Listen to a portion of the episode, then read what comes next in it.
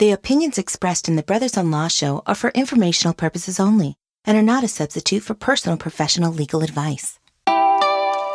Thanks for tuning into Brothers on Law on Go Country 105. I'm Larry Mandel. And I'm Rob Mandel. And we've been trial attorneys here in Los Angeles for over 40 years. On our show, we will discuss current events, talk about legal issues, and have some very entertaining guests stop by. So stay tuned every week for Brothers on Law right here on Go Country 105.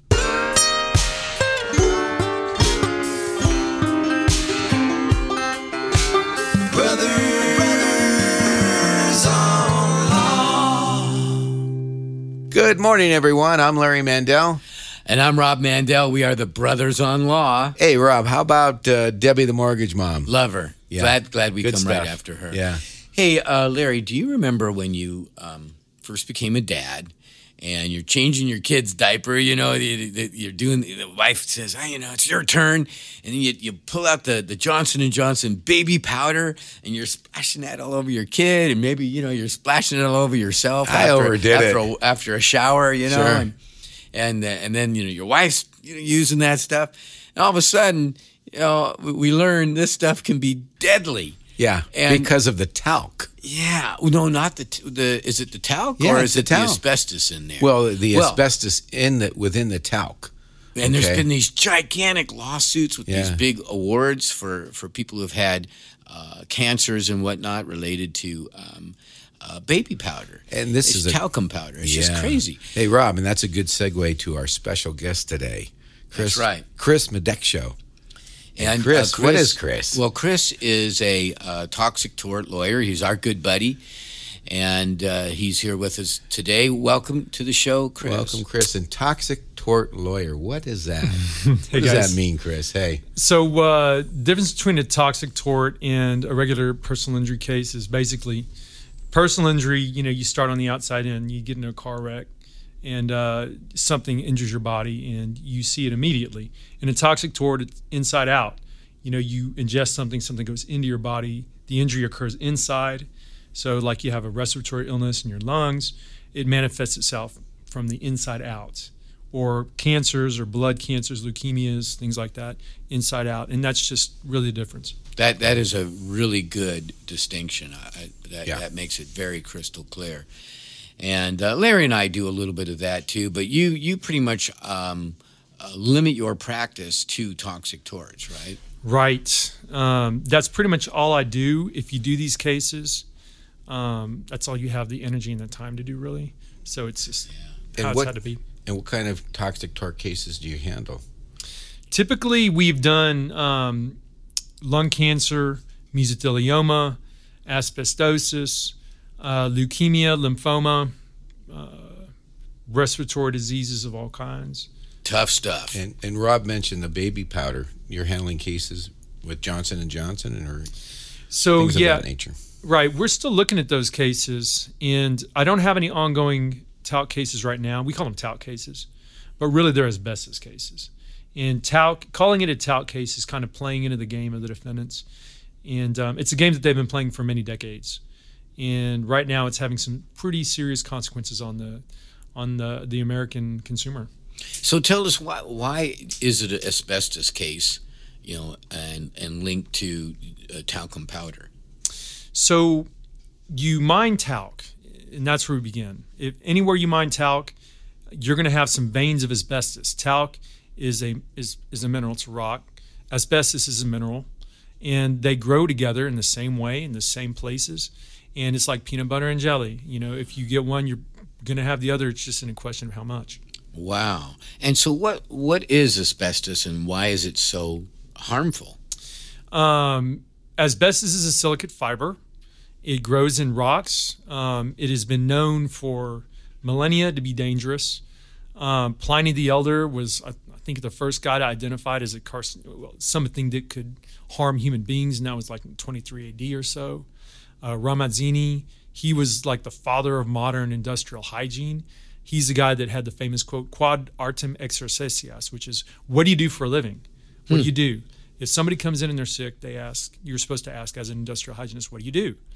And so it was known to these people way back in the day that asbestos could kill you. And it's been used because it has some pretty miraculous attributes, like King Charlemagne or Emperor Charlemagne, depending on where you come from. He had an asbestos cloth tablecloth, and he would invite people into his.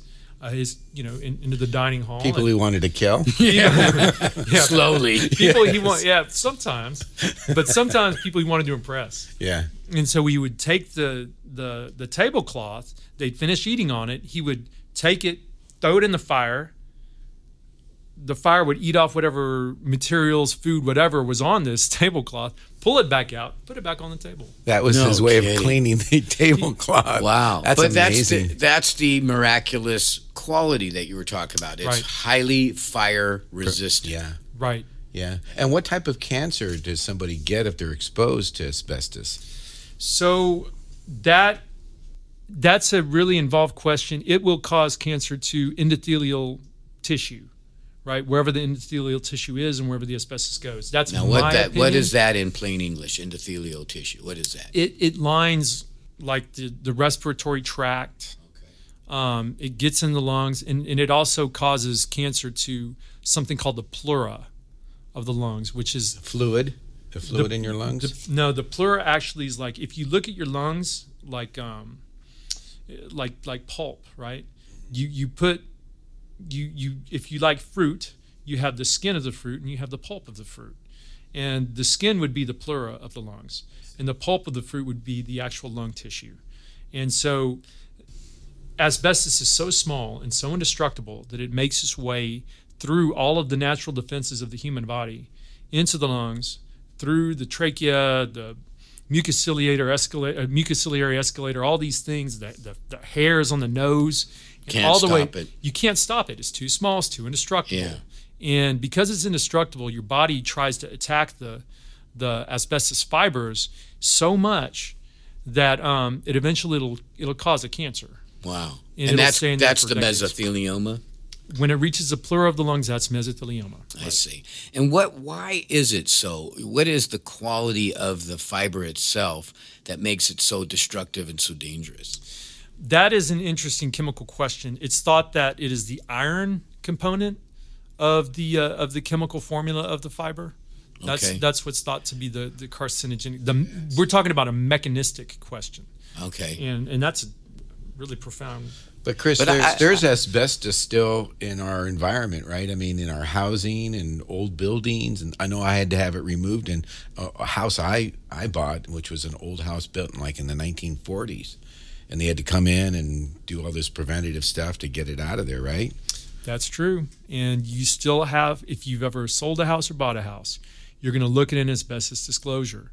And the people who sell you the home have to disclose whether they know that there's asbestos in the home.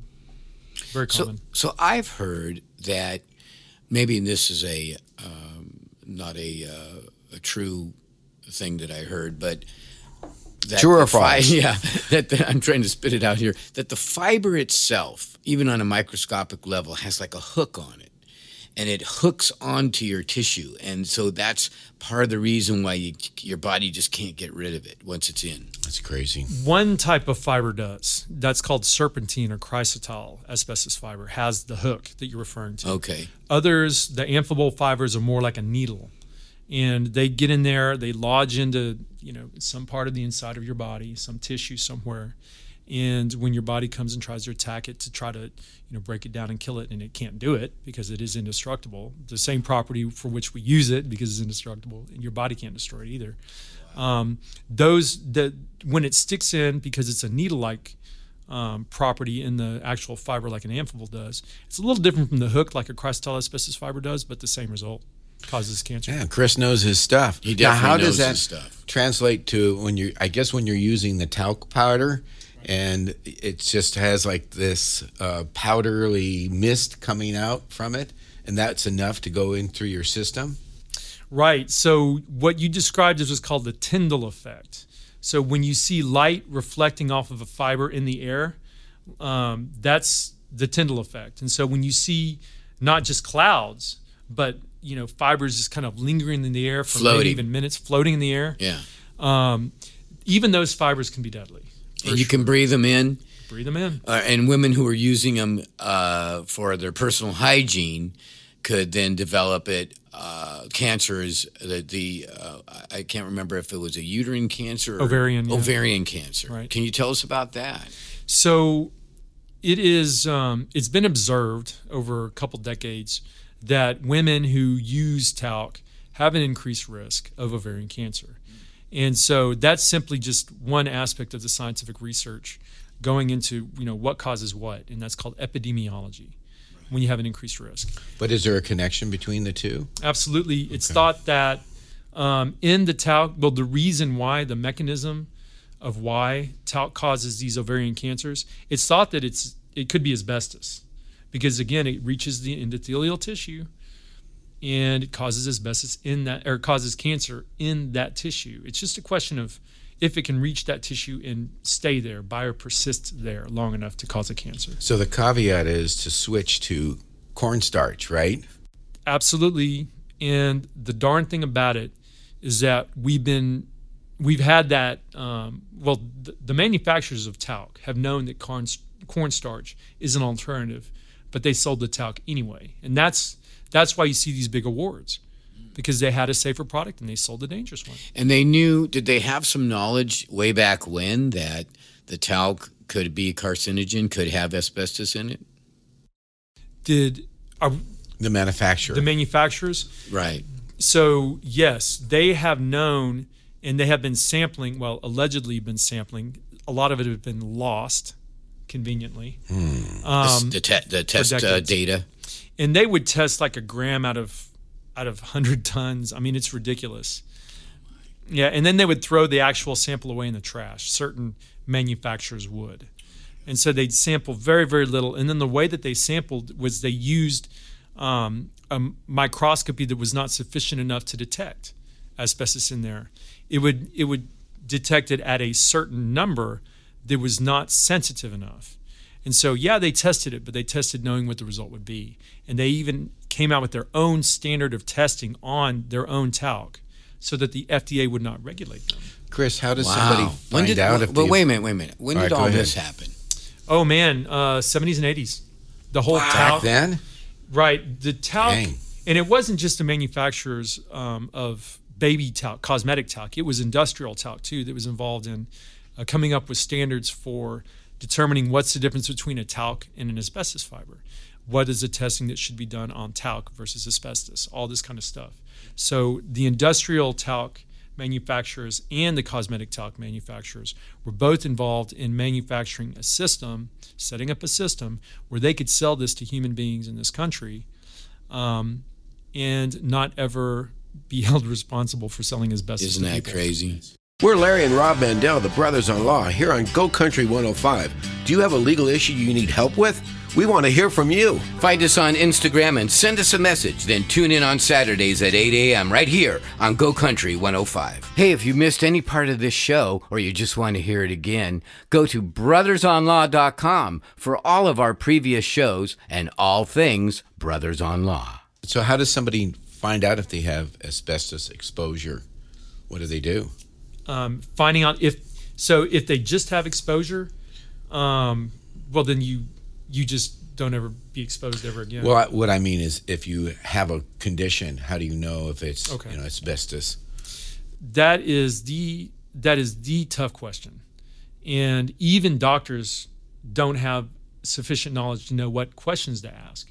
But without knowing the questions to ask, it's really impossible to do, and that's why guys like me.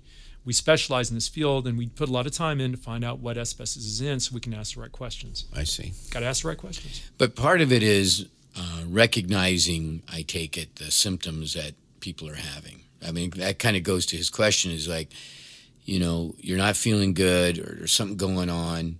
And, um, you know, it may be such a big process of elimination Mm-hmm. to figure out, oh, yeah, it was this talcum powder I was using, you know, for years and years. Or, you know, or I was living in this old rundown house that had you know, ceiling tiles. Like my We had- house. Yeah. Well, but you you got your asbestos removed before you were living in it, right? No. Oh, you were in it. No, I was in it. Oh man, you could be in trouble, dude. Yeah.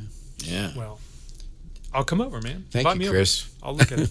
Yeah. But um, that, that's old. That house has been sold. oh, Yeah. but but maybe I won't come over to the house. But what are the problems that we typically see with people who have had this exposure and then, um, you know, uh, get some kind of related uh, issue? So there's a there's a clear cut distinction in the two different types of diseases, and the um, malignant or cancers, the malignant diseases. Um, it starts with the diagnosis. Once you have a diagnosis of cancer, uh, once you have a diagnosis of mesothelioma, then you begin asking the questions of where did the exposure occurred. Right. If you have a non malignant disease, which is a non cancerous respiratory illness, something like asbestosis, uh, pulmonary fibrosis, um, COPD, something like that, uh, you have to get x rays done. Uh, you have to get uh, pulmonary function testing done. And once you have a sufficient amount of impairment to give you a diagnosis, then you take that diagnosis and you find out where the exposure's been and how much. So that's how you connect the dots. That's how we connect the dots. And it goes back to that. Was it Ramzini? Ramazzini. Ramzini. Yeah, do you know Where- Ramazzini? Mhm. Where he's asking you, you know, well, where do you, what kind of work do you do? That's 100% you know, right. because if you were in the roofing trade or the insulation trade or uh, drywall or whatever, construction, That's right. uh, you may have been exposed to asbestos for years and years. That's right? absolutely right. Or if you were, um, well, what other kinds of occupations expose people to these kinds of things? Oh, it's it's really crazy. Um, cigarette filter makers, Really? believe it or not, yeah.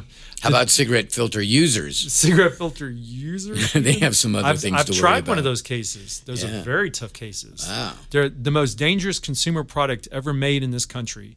Is called the uh, the Kent cigarette with the micronite filter. I remember. Yeah. The Chris- yeah, you know the jingle, don't you? Yeah. Yeah. What's the Kent- jingle, Rob? I, I can't remember the jingle, but I, I just remember the Kent cigarette with the micronite filter. You know, just like it was, it was, they were really pushing it, like it was the best thing. ever. they obviously pushed it on you, buddy. you well, I- remember it. Luckily, I never, never got uh, addicted. Yeah, I mean, imagine being exposed to cigarette smoke and crocidolite asbestos, the deadliest form of asbestos, at the same time over a period of years. Oh my Imagine that. Gosh. And also Bondo, isn't that another product? So there's talc and bondo. Yeah, Bondo, which is like an automobile filler for, you know, dents and things like that. So auto body workers. yeah. Yeah. Stay connected with us on Facebook, Instagram, Twitter, YouTube, and of course, brothersonlaw.com. Hey, if you missed any part of this show or you just want to hear it again, go to brothersonlaw.com for all of our previous shows and all things Brothers on Law. Getting back to the uh, micronite filter for a moment, have you had those cases? You said, I think you said you try, you've tried them. I have. Um, I tried a Kent case um, in San Antonio, Texas, after tort reform, and man, it was tough. We had to do a lot of things in Texas that people in other parts of the country don't have to do that are a very big barrier to asbestos disease victims. Which is why I had to leave, and a lot of other firms don't. Nobody tries cases in Texas anymore. No Texas um, asbestos cases just don't get tried Oh, because of the, the laws that regulate it. because of tort reform, right? And you are uh, originally from Texas. You hail from Texas, right? Which is yes, I am. Which is how I got into this. Wow. Because there are so many of these folks that had these kinds of problems from asbestos and whatnot. Right. So my old man was an asbestos worker. Your And- dad. Yeah, my dad. Yeah. Was an asbestos worker, and it's just a, a function of um, where I grew up and you know who my dad was. That's why I'm here. Now, now tell us about your dad then. What happened to him as a result? So my dad's name is Larry Madeksho, and he's one of the uh, one of the first guys to get into asbestos litigation. He was an attorney too, right? he became an attorney after he was an asbestos worker. wow. represented a lot of his friends, and seeing his friends die the way that he did, it's a terrible death. Um, it really had a terrible effect on him, and it um, it it it pushed him into. Um, well, it was really hard on my dad, and he uh, he uh, he had a, a tough time dealing with it, and, and eventually he couldn't deal with it. Just seeing all the the widows and the, and the, his friends, the way that they died, it was Too much. it was too much for him. Eventually, yeah. And you are his legacy, aren't you, Chris? Yep. I'm I'm the old the old man's son, and I practice law with my sister, and she's she's really the tough one. She's the strong one uh, between us. My sister. She's Kind of like me and Rob, but yeah.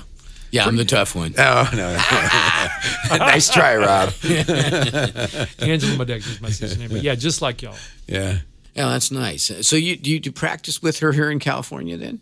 So um, the Madeksho Law Firm has two offices, one in Texas and one in California. And I manage the office here in California, and my sister manages the one in Houston, Texas. Oh, nice. But you're effectively partners then. We are partners. Oh, wonderful. So, Chris, what other kind of toxic tort cases do you handle? Um, I will handle pretty much anything. I've handled uh, benzene exposure cases. We uh, we handle also Roundup exposure cases. What they, Tell us about Roundup. Yeah, Roundup. Roundup. Yeah. What is that?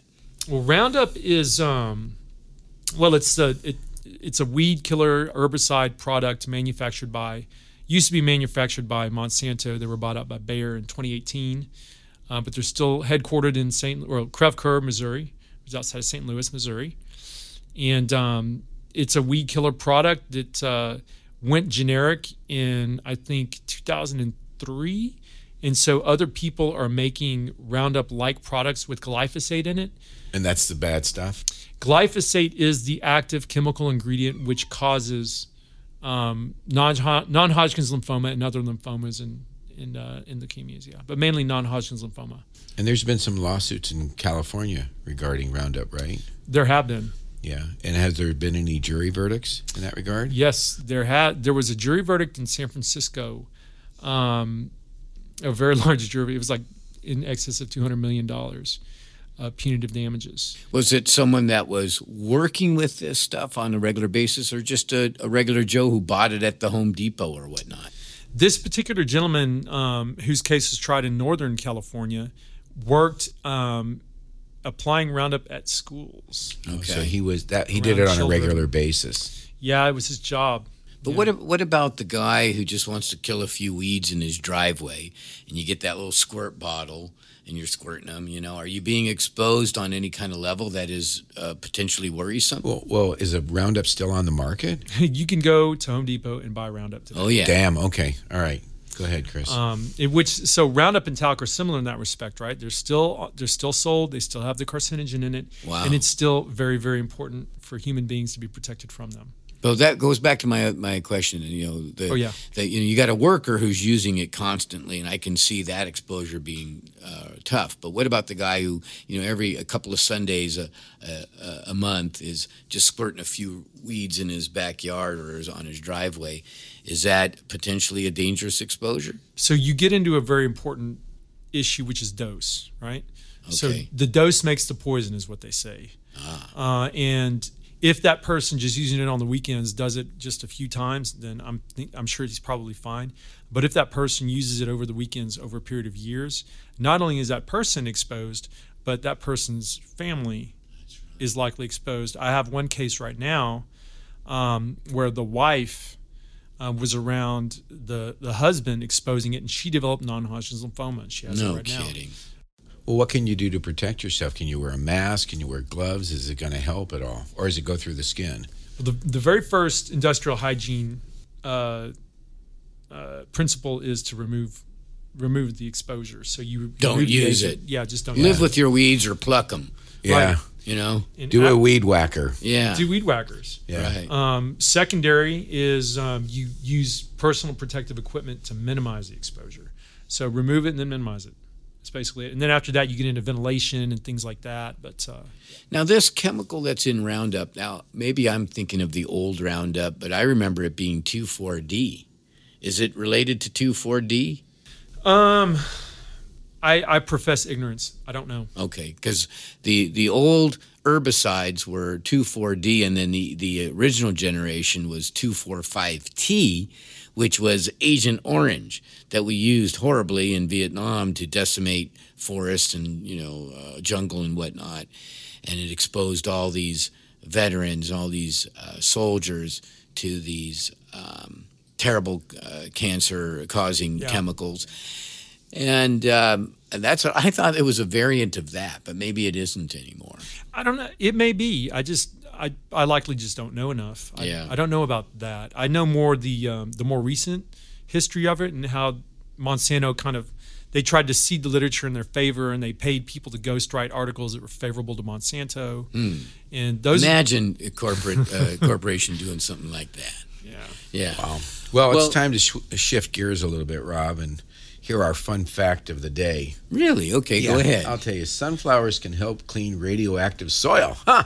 Nice. Japan is So is don't use too, uh, a Roundup on your sunflowers. Yeah, leave them alone. Japan is using this to rehabilitate uh, Fukushima. Which is the nuclear plant that Yeah. went awry. That's Yeah, right. Go ahead. Almost there. 10,000 packets of sunflower seeds have been sold to people in that city. Wow. Hmm. All right, let's grow some sunflowers. They're beautiful, and Van Gogh painted them, and they're just gorgeous. Yeah, there you go. Hey, guess what though?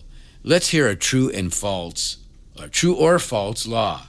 Now, Chris, this is perfect for you. Yeah. In Texas, in Texas, Chris, Okay. is it legal to sell your eyeballs? Is Rob, say that again. sell Say your in eyeballs. Texas? Get it out, Rob. Is Chris. it legal to sell your eyeballs in Texas? I'm gonna go with I'm Dead or go- alive, though. True or false? I'm gonna go with true. It is legal. All right, and what do you?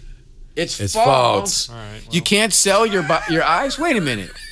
Wait a But minute. if you're Can you- dead- can you donate them? Yeah. Well, we don't have an answer to that. I'm, I'm asking uh, K- uh, our, producer, producer. Cam, and she doesn't seem to know that part. Okay, but we do have a message in our our message box. H- Hello, I'm calling from Glendale. My name is Saloma. Uh, I had my hair done at salon and I thought I was going to get a nice new color, but they left the bleach in too long and my hair fall out. Uh, do I have um a case to sue salon? Well, what do I do or or no?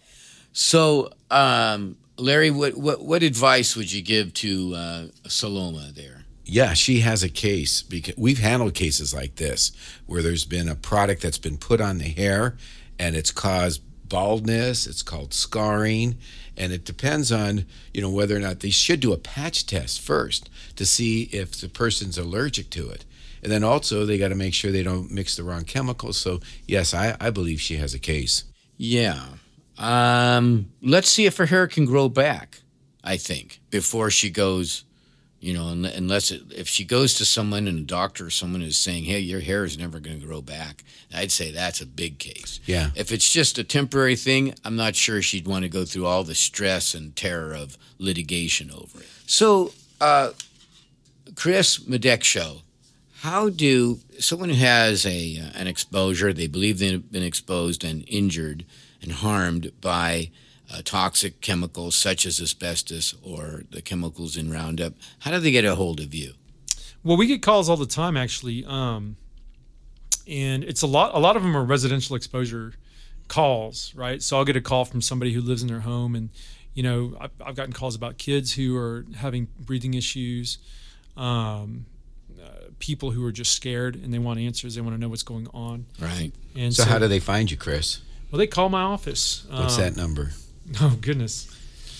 Uh, How about your website? Chris doesn't website- know his own number. well, I 713-910-8000 is our office number. There you go. Um, What is that again? 713 910 8000. 8000. I wasn't asking you, Rob, but and how do they get your how do they get you on the web? They can go to our website at um, madeksholaw.com, and that's M A D like David E K S like Sam H O law.com.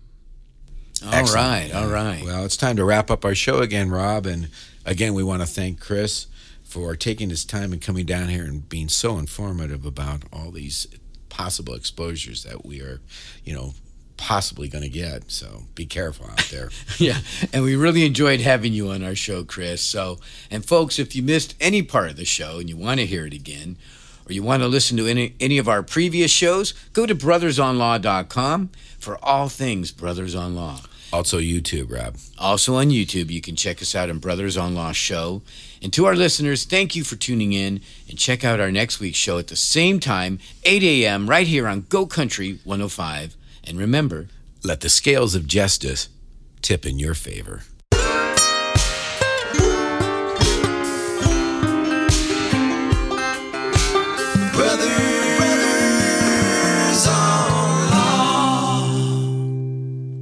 The opinions expressed in the Brothers on Law show are for informational purposes only and are not a substitute for personal professional legal advice.